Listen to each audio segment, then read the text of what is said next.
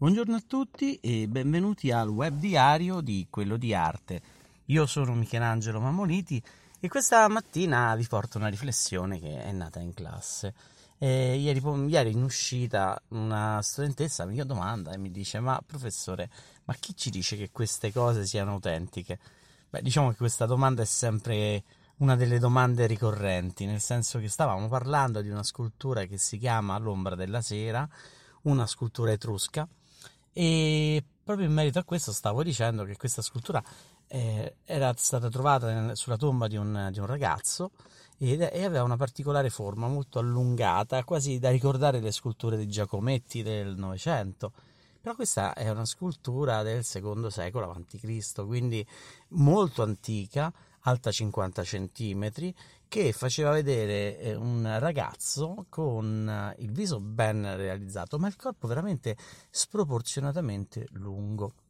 A quel punto ho detto, come spesso uso dire quando spiego questa statua, che visto che gli etruschi mettono insieme sempre un aspetto simbolico e uno reale, ecco questa statua riusciva a legare i due, i due aspetti in un modo abbastanza avvincente, proprio perché la tomba e in fondo la sepoltura era un passaggio all'aldilà e questa figura allungata, quest'ombra della sera, che tra parentesi questo nome l'ho dato Gabriele D'Annunzio a questa statua quando fu scoperta, vi dicevo quest'ombra della sera allungandosi rappresentava proprio l'anima che saliva, che saliva al cielo. E un momento di scetticismo questa ragazza mi ha detto, professore, però eh, non è detto, cioè perché dobbiamo accettare questo? Io gli ho detto tranquilla, non, non sei obbligata ad accettare, ma è una riflessione, noi diamo delle formule in classe che possiamo accettare e naturalmente come stai facendo in questo caso non accettare.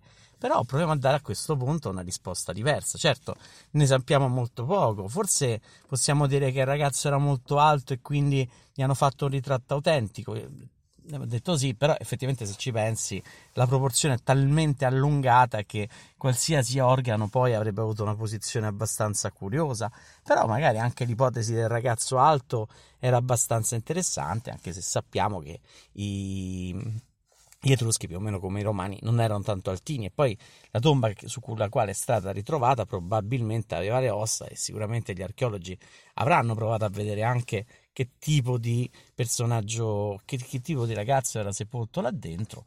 E in ogni caso, ecco, mm, non c'è stata una, una, riflessione in merito. È carino invece che un'altra, un'altra studentessa è sopraggiunta nel, nel discorso, partecipando, e ha detto, beh professore, però eh, questo allungamento potrebbe essere per il fatto che il ragazzo è morto giovane. E qui ecco che è nata l'intuizione mi è piaciuto questo momento perché nel, mm, quando si dialoga, quando si esce un po' da quelle formule rituali con cui spieghiamo normalmente, quelle frasi un po' fatte che ci facilitano a comprendere meglio il significato, ecco che si scoprono cose nuove. E l'intuizione di quest'altra ragazza è stata fantastica perché ha detto con una certa semplicità dice, eh, che questa statua si era allungata perché in qualche modo si voleva esorcizzare il il concetto della morte per allungare la vita direttamente di questo ragazzo. Ecco che comunque alla fine si ritornava al concetto che gli Etruschi mettevano insieme qualcosa di ideale e simbolico. E questo mi ha fatto molto piacere perché mm, è questo il motivo per cui si insegna, perché a un certo punto scopri delle formule che sono belle e questa mattina ve l'ho voluta raccontare.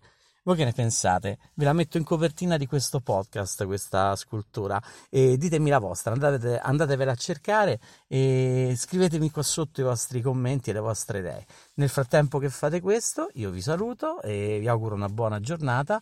Sono Michelangelo Mammoliti, quello di arte.